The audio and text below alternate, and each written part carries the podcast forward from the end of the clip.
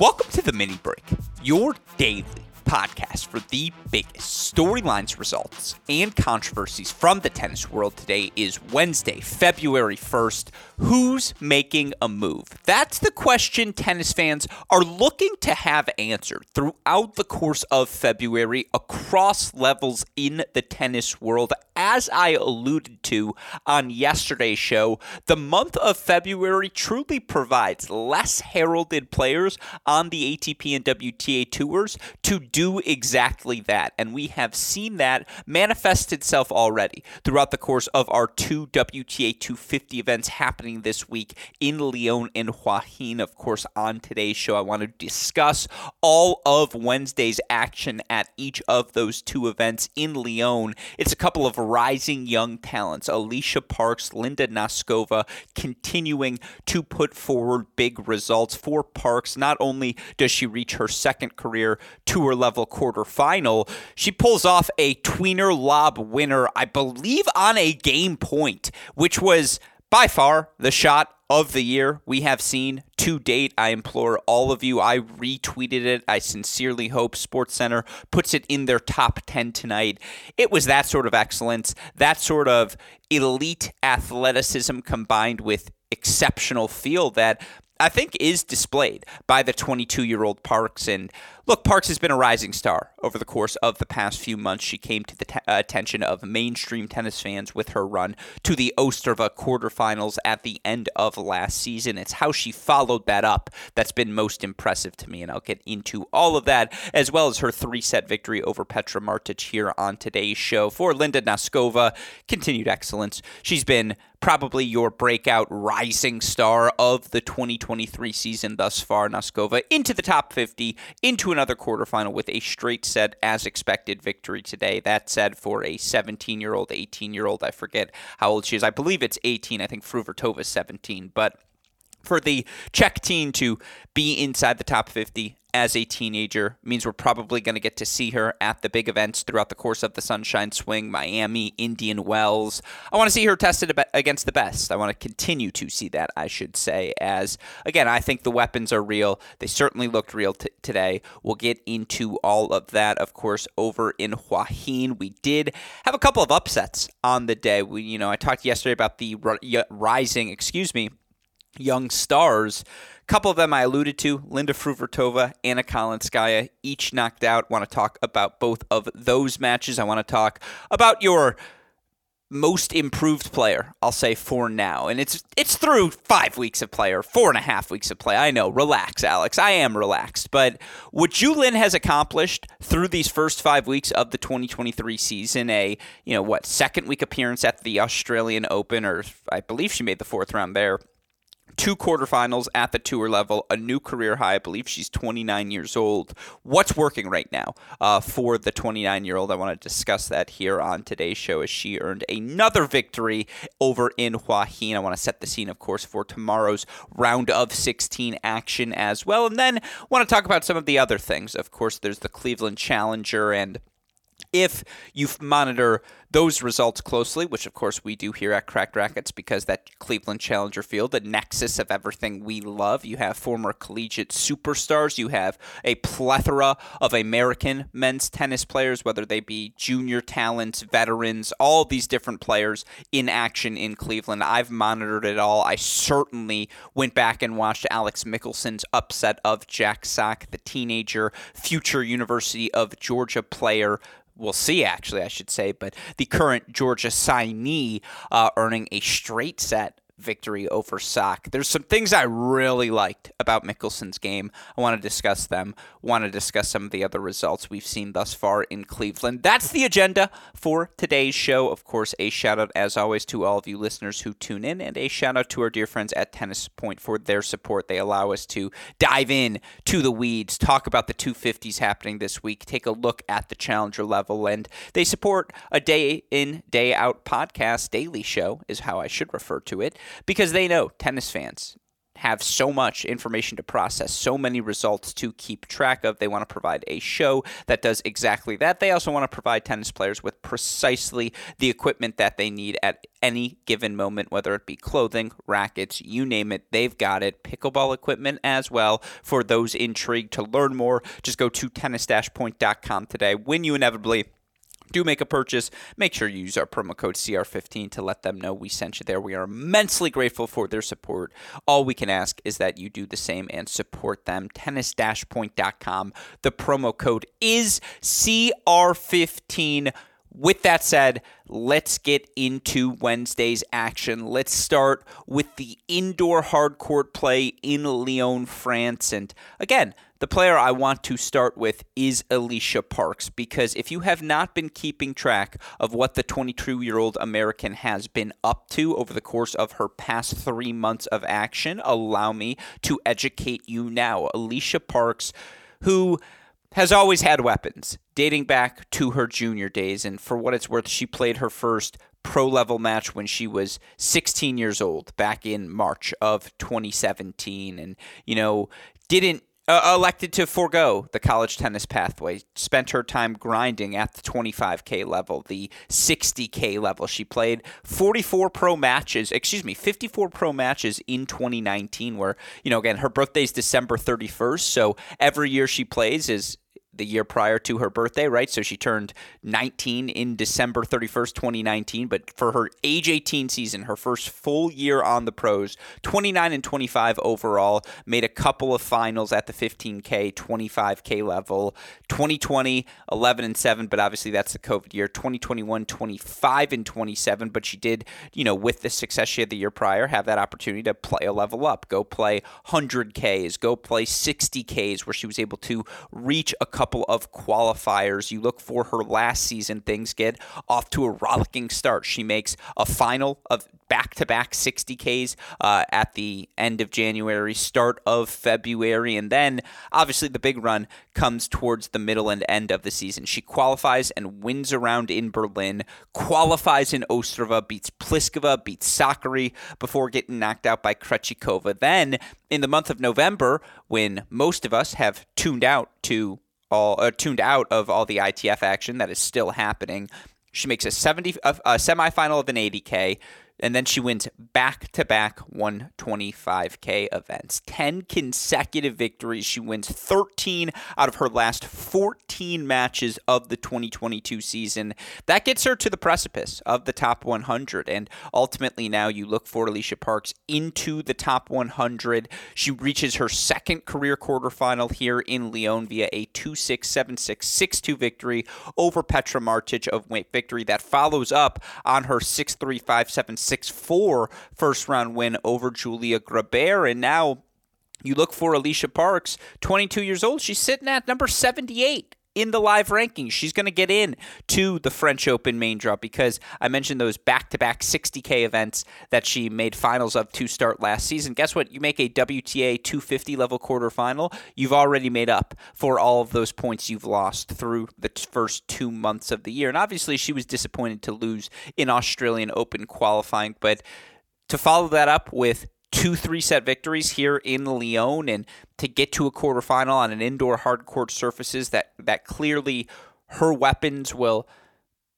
in my opinion always be best suited to it's exactly what you want to see for the 22 year old as she tries to further ensconce herself inside the top 100 and establish herself at these highest level events. And the reason why it's going to be so easy for her to do that, particularly throughout this course of Feb- uh, February, where again, there are so many indoor hard court matches available or outdoor hard courts, perhaps if she wants to go to Mexico a little bit later on. But I think the elevation there will help her in this sense. The serve's a missile. It's a missile.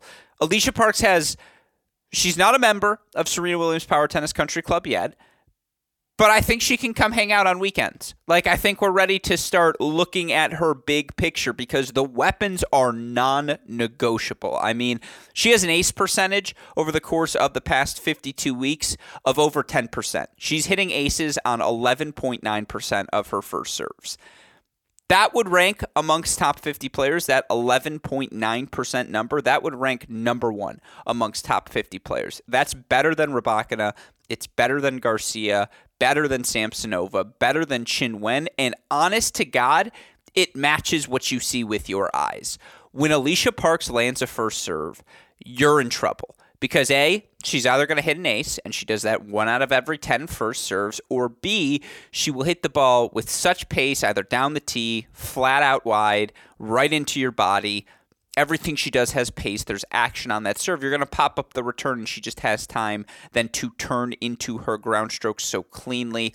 I was so impressed by the way, particularly sets two and three again in her three set victory today over Martic, how she continued to press forward, continued to put pressure on Petra Martic. Every time she saw Martic turn to the backhand slice in sets two and three, she did the opposite of what she did in set number one. She pushed forward to the net, started taking the ball out of the air just to put additional pressure on Martic, tried to take time away from Petra, and it succeeded. And I mean, again, Martic had her chances. She did an excellent job of driving the ball through the Parks forehand, and I do think when players can match Alicia Parks's weapons, you know, again, that serve will keep her competitive in every match she plays, right? That's why Ben Rothenberg came on in December and had her, I believe, as one of his top five Americans to end the 2023 season on the American women's side because – like a Rybakina, like a Samsonova, like a Garcia. Again, just watch Alicia Parks hits first serves. I don't care what surface is on. Uh, it's on when she is serving well, and her first serve percentage has continued to climb closer and closer to over 60%. She's gotten at least 2% better with her first serve percentage in every season that she's played. Um, but again, you look for Alicia Parks when she's on her front foot when she's moving forward, the explosion of that first step moving forward. I mean, how much ground she covers at the net as well with her. You know, again, when she figures out which way you're leaning with your pass, she is quick enough reacting and has a quick enough first step to cover ground and take that away from you. She does such a good job with her first volley, not just knifing it away, but with placement, with depth. She is a good volleyer, not just someone who knows where to go and what to do, but comfortable up there. Again, I would like to see her return of serve against pace. I do think her backhand return of service is far more fluid than the forehand side. I think when she has time on the forehand wing, she's certainly a little bit more dangerous off of that ground stroke, although I do think she's capable of generating winners off of either wing, which is why, again, she can come hang out at Serena Williams Power Tennis Country Club if she'd like. I'm not ready to anoint her a tier one talent or a future Grand Slam champion, but that serve just has a place in the top 50 and not just the serve i should say that service game alicia parks' service game how well she protects it with her first strike. That first strike tennis is top 50 caliber. And again she just overwhelmed that backhand wing of petra martic. Martic started doubting herself with the slice and was a little less comfortable playing her drop shots just felt like she was always on her back foot after a front foot where she played aggressive and she was driving through the ball and she was getting the ball on Alicia Parks' body so Parks didn't have quite as much time to swing through her shot comfortably.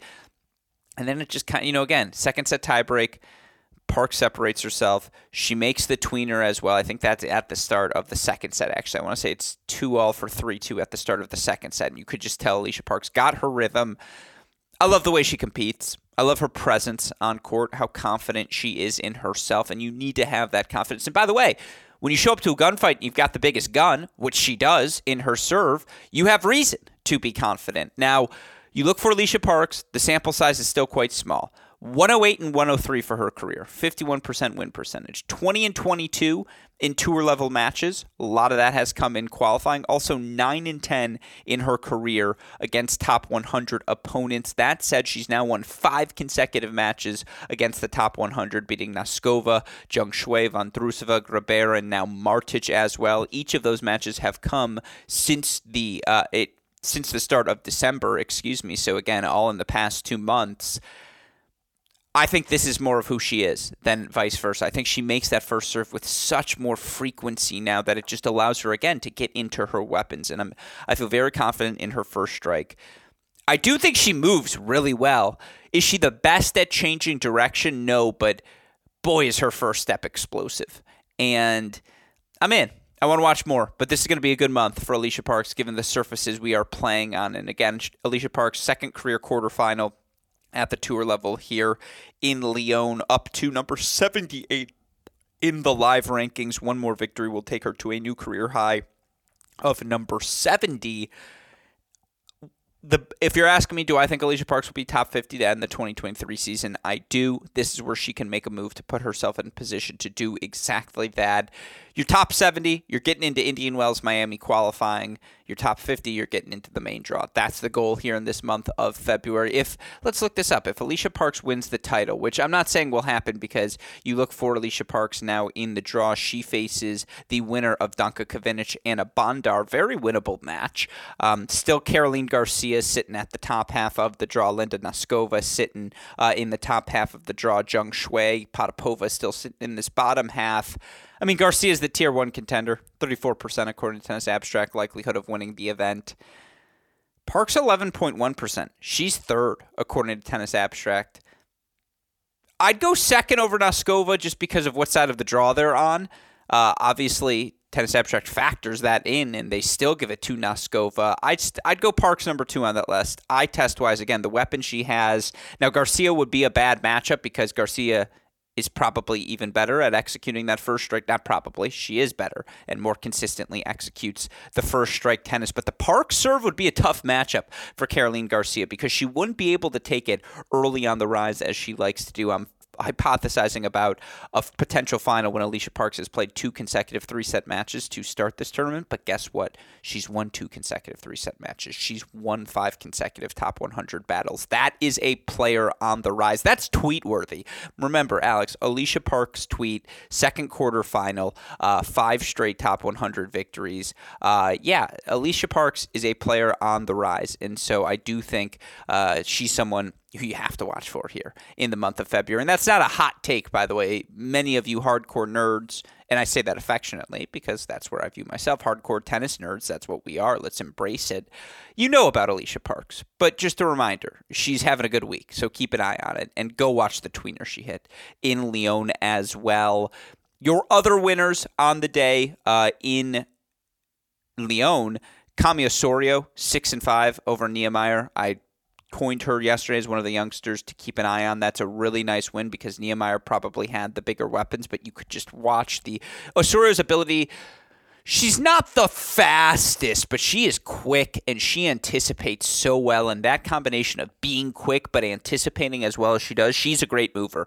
And she just absorbed that Niedermayer first strike, and she's a good enough athlete that and creative enough that she just made Niedermayer uncomfortable, changing direction, never more than two directions in the uh, two balls consecutively in the same direction she just got her off kilter. And Niemeier held serve very consecutively throughout the course of this match. Again, six and five match overall. Niemeier actually broken five times. It was yeah, I mean both of them just attacked the second serve though, I suppose. It didn't feel like there were five breaks of serve uh, Niedermayer was broken five times in this match, but I suppose she was. And again, that's a testament to Osorio. Niedermayer didn't make over 60% of her first serves, though. I do suppose looking back now, that did feel like a notable trend that Osorio was able to take that first strike away when she needed to because Niedermayer couldn't find that first serve. But again, it's a really big win for a former world junior number one in Osorio, who is back up to number 67 with her quarterfinal appearance here in Lyon. And that's where she wants to be heading into. Another player who could absolutely find herself in the top 50, approaching the sunshine swing, um, as she is. You know, these next four months are going to be big for Osorio as well as we know how successful she can be on the clay courts. Your other two winners on the day, uh, three winners on the day. Shout out Jasmine Paolini, uh, Ali Van Uytvanck, both first round winners, the final round one matches of the event. And then Linda Noskova, cleaning up. Three and two win over six seeded Mayar Sharif. Now it wasn't a surprise. Surprise! I know Sharif uh, was seated above Noskova, who, as I alluded to yesterday, had to come through qualifying. But Sharif is 50th in the rankings. Noskova's 56 with her victory. Noskova up to a new career high, number 49 in the live ranking. She has surpassed Mayar Sharif. Makes sense. Again, Noskova brought the biggest weapons to the match. Noskova, 72.5% first serve win percentage. She went unbroken in hour eight minutes. She was always on her front foot. She was teeing off on the return of serve. When you give her time, she has elite weapons. It's not as. No, it, it's fringes Serena Williams Power Tennis Country Club. Not quite there because the serve, well, this first serve is pretty big. You know what? We're going to have to have a meeting. I got to call Jeff and we got to discuss who's on the precipice. Who are the next big candidates? What are the wave of potential entries? Because Rybakina was a long time caddied as a junior there and, you know, had long time weekend privileges, long time golf privileges. Hell, you know, both she and Sabalenka could vacation there. That's how certain we were. They were both going to be eventual members. They have now obviously been inducted. I think Caroline Garcia, who's a double slam champion, she can vacation there right now. I mean, Alicia Parks isn't quite at vacation status, but she can come to the Sunday brunch. Can Qin Wen can come to the Sunday brunch. Uh, who else can come to the Sunday brunch right now? Who are the prospective members of Serena Williams Power Tennis Country Club? At me, at AL Gruskin, you know, at Cracked Racquets. You know where to find me if you have any suggestions. I'll put Noskova on the list. I like the. I mean, again, the backhand alone earns her entry. Uh, I'm trying to think who. Yeah, you know what? We're gonna have to replenish. Oh, Anisimova is the other name. I was like, I'm blanking on a name. Anisimova is another one who we're keeping our eyes on as a potential Serena Williams Power Tennis Country Club. That feels good. Parks, Noskova, Qin Wen, Anisimova that those are your four. Hey, we're watching you. We we we're keeping an eye on on your progression moving forward. Of course, the wild card Diana Yastremska, who shows up, and we're like, yeah, you do have that sort of power, but we just don't have the heart to tell you no. Um, anyways, those are your prospective members, and watching the weapons of Linda Noskova. She's she's in the top 50 and i don't know when the next time the 18 year old barring injury will fall out of it that said as of right now you look at the draw in lyon according to tennis abstract garcia 34% favorite noskova 14-8 parks 11-1 Osorio 7-6 like Zhang Shuai, the two seed, who's still alive, who will take on Maryna Zanevska after a victory over Madison Brengle today. Um, she that they call that match 50-50. That match is going to be a grind. Potapova should beat Burel and boy, a contrast in styles. If it's a Parks Potapova semifinal, that would be very very fun. It's been a good draw in Lyon thus far. And again, you still got some youngsters alive. Former world junior number ones Osorio, Potapova, junior French Open champion Noskova, the 22 year old Parks. Andreeva still alive in the event as well. And then you've got a top 10 player in the world in Caroline Garcia. So plenty still to watch for in Lyon. Let's move now, though, to the action happening over in Hua Hin. Again, site of our other WTA 250 event happening this week. Not the best day for the Rising Stars. Anna Kalinskaya knocked off in three sets by Lesia Tsurenko. Tamara Zidansek, a three set win over Linda Fruhvirtova. Big picture takeaway, and by the way, you look overall on the day, you know, a bunch of long matches. Shortest match on the day was the hour 25 3 and 3 win. All the other three went over two hours. These courts in Hua Hin are slow, slow, slow. I don't know why I went. Again, it's been a lot of talking for us here at Cracked Racquets. My brain is somewhat broken. The point is, it's hard to hit a winner. And that was the issue for Kalinskaya. Tsurenko was just far more willing to step into her forehand, step inside the baseline, start hitting swinging volleys, just try to force you know, tried to uh, prevent Kalinskaya from anticipating the direction she was going with her aggression. That was her counter rather than trying to swing bitter, bigger, just trying to take the ball earlier or in unexpected positions for Kalinskaya. For Fruhvirtova, it was just a, she was a little too slap happy at first, uh, and by that I mean she was determined to hit through the court, and the errors were piling up because you could tell she felt the need to generate additional pace in order to be able to hit through the court, and as such, the ball was sailing on her. She reined that in in set number three. Again, each of these matches, Tsurenko, Kalinskaya, Fruhvirtova Zidansek, which went two hours fifty-seven minutes, they were each grinds. Fruhvirtova got locked in. Fruhvirtova went into park the bus mode and she's 17 year old it you know it's funny because sometimes the most primal like teenage instincts oh Zidansek's forehand's better than her backhand. I'm going to hit every ball to that ad side corner. That's what Fruhvirtova began to do. She then would open up that forehand wing and would take the ball down the line just to keep Zidansek honest. And yet Zidansek's forehand was the biggest weapon on the court. Zidansek was patient. She was physical it was a really good three hour match. Uh, Fruhvirtova did not play well she played poorly in set number one, but she competed really well, which is really all you want out of a 17 year old who's already number 50 in the live rankings. I was really impressed with the way Fruhvirtova competed, found ways to win points even when she wasn't at her best, and that's a testament to that well rounded skill set, to her ability to problem solve. That said, that's a much needed win for Zidansek, three sets over Fruhvirtova. The big winner on the day is Zhu And you look for the 29 year old Zhu now into her second quarterfinal of the year again. Second round appearance at, uh, excuse me, second week appearance, fourth round at the Australian Open. She beats Azarenka, beats Teichmann, uh, uh, excuse me, beats Sakkari, beats Teichmann before getting knocked out in three by Azarenka. She makes quarterfinals in Auckland, now quarterfinals here in Hua Hin. You look for the 29 year old. She's up to a new career high of 53 in the world. 53 in the world. Her 29th birthday was four days ago. Happy belated birthday to you, Zhu Lin, or three days ago, Jan- four days ago, January 28th, because 29, 30, 31, today's the first. Um, anyways, who cares? I- ignore me there. Brain's breaking. Zhu Lin is not. And it's the physicality that's most impressive. That ability to absorb and redirect pace. She. Uh, it's funny. It's Bouzkova esque. Maybe that's my best comparison for her, and that she does move really well. She's a good athlete, so when she gets to the ball, she can explode through it. Everything is going through the court right now. She's swinging so freely, and the depth has been so impressive. And again, a straight set winner over uh, Jung Soo Jung.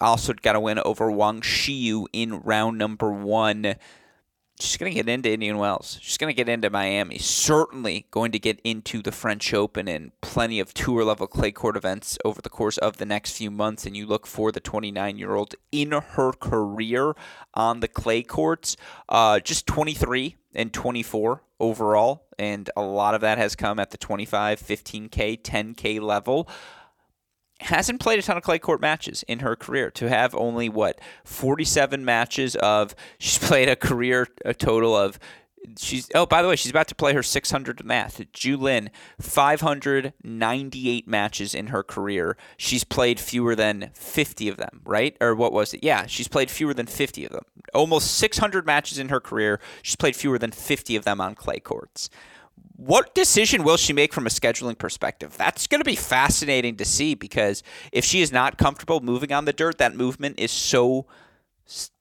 is so uh, is so essential to her success. Top 50 player though, how do you not go chase the points? How do you go not chase some paychecks for the first time as well?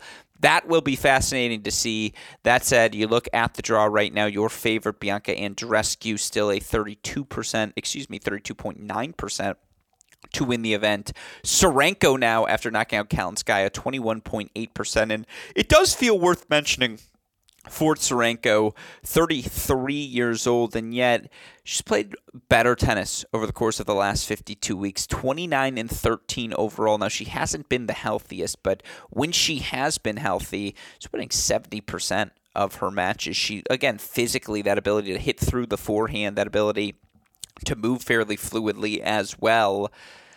29-13 speaks for herself, and you look for Tsurenko now, who obviously a former top 30 player, back up to number 126 in the live rankings, one more victory away from getting up to 111 she should re-enter the top 100 this year. She can sustain the level we saw from her last night. So that's a good win from Tsurenko, who right now second best odds to win the event, 21.8. Zhu Lin 13.3. Kostyuk, who's going to take on now Hibino in the round of 16, 12.9% chance of capturing event. That's your look at the action in Hua Hin. The other WTA event, some may have their eye on the 125K event in Cali. Top seed, Rebecca Lukiani, knocked out by Nadia Podoroska, 0-2. Now, if you listened to yesterday's podcast, you know the numbers predicted it would be lopsided. It was. And on clay courts, Podoroska is not a top 100 player. She's top 50 player in the world. A former, what, French Open quarterfinalist or semifinalist? I forget what it was, but moving well, again, a surface where her physicality shines through for Podoroska, back up to number 151 in the rankings. She's favored to win the event right now, according to Tennis Abstract. If she does indeed do so, she'll be back up to number 112. And if she gets into the main draw of the French Open, I just I don't want her as my first round opponent. So that's a good win uh, for Podoroska. Two seed, Laura Pigossi still alive. Eighth seed, Fernanda Contreras Gomez still alive. But those are your only two seeds remaining as we look at the round of 16 action over in Cali. Let's move now to the men's side, though, and a quick run through. I'll go through all four challengers, but I want to start in particular in Cleveland with Alex Michelsen. And I went and watched Michelsen's victory, 7 6 6 4 over Jack Sock. Michelsen was down a set, uh, was down a break very early. I think he got broken right out of the gate in his second service game. I think it was his second service game of the match seemed overwhelmed in the first 10 minutes by the serve, by the pace of the first forehand off of Sock's racket. And yet, what's so impressive to me about Alex Michelsen, who with this victory moves up to a new career high, number 467 in the live rankings for the 18 year old, one spot ahead of his future Georgia teammate, 18 year old Ethan Quinn it's how assertive he is in his service games. And you look at the first serves, uh, who and, and you look for Michelsen yesterday, who wins seventy percent of his first serve points, fifty percent of his second serve points, was broken twice in the match, and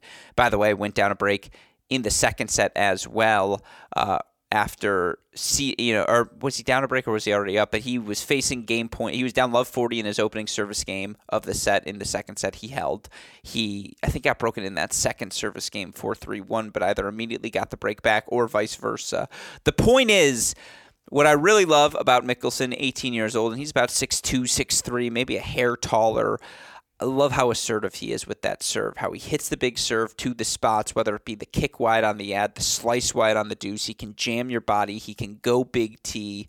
He does all of those things, and then he continues to push forward to the net. He is so decisive in his movements forward. Such a good volleyer, not just someone who knows where to go and what to do, but there's a little edge. There's a little action coming off of the, the volley, off of his racket, and he can knife it cross court. He can hit the short angle confidently. He hits his overhead with such fluidity for a guy with his size, for a guy with his serve, you know, anytime he got Jack Sock stretched on that backhand wing and saw Sock was going to turn slice, Michelsen pinched forward. For an 18 year old to have built that instinct already, that's impressive. And from a size perspective, you feel like he can put on 10, pounds of muscle and with his length not feel compromised from a movement perspective and still get the weapons a little bit bigger. I love how condensed his backhand backswing is, how well he absorbs, redirects pace on that side, comfortable going line there. Don't love his forehand it's a little there's a little bit of a hitch the backswing he, he just starts like a little late. It feels like that's where things go wrong and especially sock forehand to forehand when he did choose to exploit it that side could you know serve to that forehand wing. Michelsen would automatically chip that forehand return or make leave something short that said, he does a great job of using his feet to take the ball early, protecting that wing well, changing direction with that wing, taking it on the rise down the line, and absorbing the topspin his opponents provide. He can get on top of the ball, can get outside the ball and generate nice angle, but that the whip that it takes is again where the shanks come, or why the ball will sometimes lead short because he does have a bigger backswing and he'll catch the ball a little late still, for someone to have his serve, his backhand, his size, his confidence moving forward, how well he volleyed, I think he's great moving vertically, moving backwards as well. I think the lateral movement needs work, but I like where what I see athletically. I'm in. I'm in on Alex Michelsen, who again is inside the top 500 now for the first time in his career, who's 33 and 11 is Michelsen over his last 52 weeks on the Pro Tour. He made at least the quarterfinal round of eight different futures over the course of the past year. He's 6 and 2 in those quarters, 4 and 2 the semis, four futures finals, two futures titles, including one to start January last week in Edmond, Oklahoma he's doing it the hard way. And look, 18 years old, turns 19, so he's not going to be able to play Kalamazoo this year because he turns 19 in August. That's brutal. I mean, he's a Georgia signee, planning to go there. You do wonder physically, boy, put him in a Georgia weight room, let him play some bigger hitters as well at the collegiate level. That said, he played one of the biggest hitters in Jack Sock, and he was able to play on his terms throughout the course of the match, in particular on his service games, and did enough on his return games uh, to stay competitive. I also thought Sock got way too tentative. You know, first uh, first service point of the second set break, uh, the first set breaker, excuse me, goes down an immediate mini break, which Michelsen just protects the rest of the way because Sock had to hit a second serve, and then he was playing 12 feet behind the baseline. And you just can't give Michelsen that much ground, particularly for Sock, who hits a heavy topspin forehand. Now Michelsen gets to use that forehand, take advantage of the position disadvantage, take that ball early on the rise, beat you to the spot. Michelsen was excellent. Like, again, do I think he's going to be a future slam champion off of the basis of this win? No. The 33 and 11 over the last 52 weeks, it's really impressive. I see the weapons, I see the size, I see a pathway with his game style to the top 100. A lot of work to go. This is an impressive start. Keep an eye on Alex Michelsen in Cleveland, who, by the way, coming up next, he'll have uh, a very fun matchup for Michelsen against two time Boys 18's Kalamazoo champion Zach Svajda, who may not have the biggest weapons, but will make you earn everything physically, and that's a very fun contrast of styles. Michelsen, the aggressor, Svajda countering. Uh, that's a really fun battle. There's a lot of really fun physical battles coming up uh, over the course of the next few days in Cleveland. Of course, you look uh, as of right now, you've got uh, Emilio Gomez into the quarterfinals. He gets a three set win over talented future TCU player Jack Pennington Jones, excuse me, round of 16 win. He'll now take on the big server Gab Diallo. Diallo, decisive victories, straight sets over Kentucky's Alafia Ayeni, one and one win there. The pace of Diallo just overwhelmed Alafia, uh, who was playing the ball too close to his body, but that's a testament again to the pace, overwhelming nature of the ball that Diallo hits. You also had, uh, so again, big serving Diallo gets a three set win as well over Mitchell Kruger, 6 7, 6 1, 6 1. When, not if, when Will Gab Diallo, six seven, moves so well, so fluid, so condensed on both ground strokes. The serve is just a, a monstrosity. I'm all in on Gab Diallo. That's been well established here at Cracked Racquets over the years. That's a very fun contrast of styles between he and Gomez in the quarterfinals. Of course, elsewhere, Steve Johnson going to take on former Ohio State standout Kyle Seelig. You imagine the serve, the forehand the kick, I don't know how Seelig's going to deal with Stevie's kick serve. That's an interesting matchup winner. Going to take on Alexander Kovacevic, who has always played good ball in Cleveland. You will like physicality? Sandgren Holt put start the clock. Two and a half hours. Svajda Michelsen. Kozlov's going to take on Ryan Harrison. Kozlov escaping with a first round win over former Texas A&M All American Jack Sock. Uh, excuse me, former All American Patrick Kypson. Uh, he's going to take on Ryan Harrison, who the qualifier got a much needed first round win here at the Challenger. Again, two guys start the clocks. And then Yibing Wu does survive three sets over Aidan Mayo. He's going to take on Strong Kirchheimer, the former Northwestern All American, in round two. And again, round of 16 action. Let's just go through the draw quickly. Gomez, USC. Pennington Jones, TCU. Kruger was committed to A&M, though ultimately didn't go. Diallo, Kentucky. Johnson, USC. Seelig, Ohio State, nothing Marchenko, Kovacevic, Illinois, Holt, USC, Sandgren, Tennessee, Svajda, nothing, Michelsen Georgia commit, Kozlov, nothing, Harrison, nothing, Kirchheimer, Northwestern, Yibing Wu, future GOAT. Um, yeah, it's a loaded draw. We're interested in what's going on in Cleveland, and again, in particular, that Michelsen Svajda matchup. Two young Americans to certainly have your eyes on, and you know it's Cleveland's just one of four Challenger events happening throughout the course of this week at the Burnie Challenger. Right now, James Duckworth still your favorite, the top seed, a straight set winner in round number one. Excuse me, he's still alive. Your favorite, though, is number two seed Rinky Hijikata, who also got a straight set win in round number one and will now take on wild card Blake Ellis. Hijikata has been exceptional over the course of the last 52 weeks and coming off of an Australian Open men's doubles slam title. Hijikata with his first round win. New career high, number 146 for the 21 year old. Obviously, won a match at the Australian Open as well. Guy's a monster physically. So quick, so athletic. The ground strokes are so fluid. He's got weapons. We might have 20 college guys in the top 100. Like, if that happens, praise be, 20 is a little high. But we might get to 15, and, like, that would be awesome. Just worth noting um, for all of you cracked racquets fans. But again, as of right now, your only seeds remaining: Duckworth, Hijikata, seventh seeded Hiroki Moriya. Uh, at as of this stage of the round of 16, Adam Walton, another former University of Tennessee All-American, big wins for him at this event over Mochizuki, and then a win over Sekiguchi in round number two. Uh, with that said, that's Burnie. You look one more over in Koblenz. Uh, their top seed Jungji Zhen knocked out by Zdenek Kolar in the round of 16. Kolar the three set win.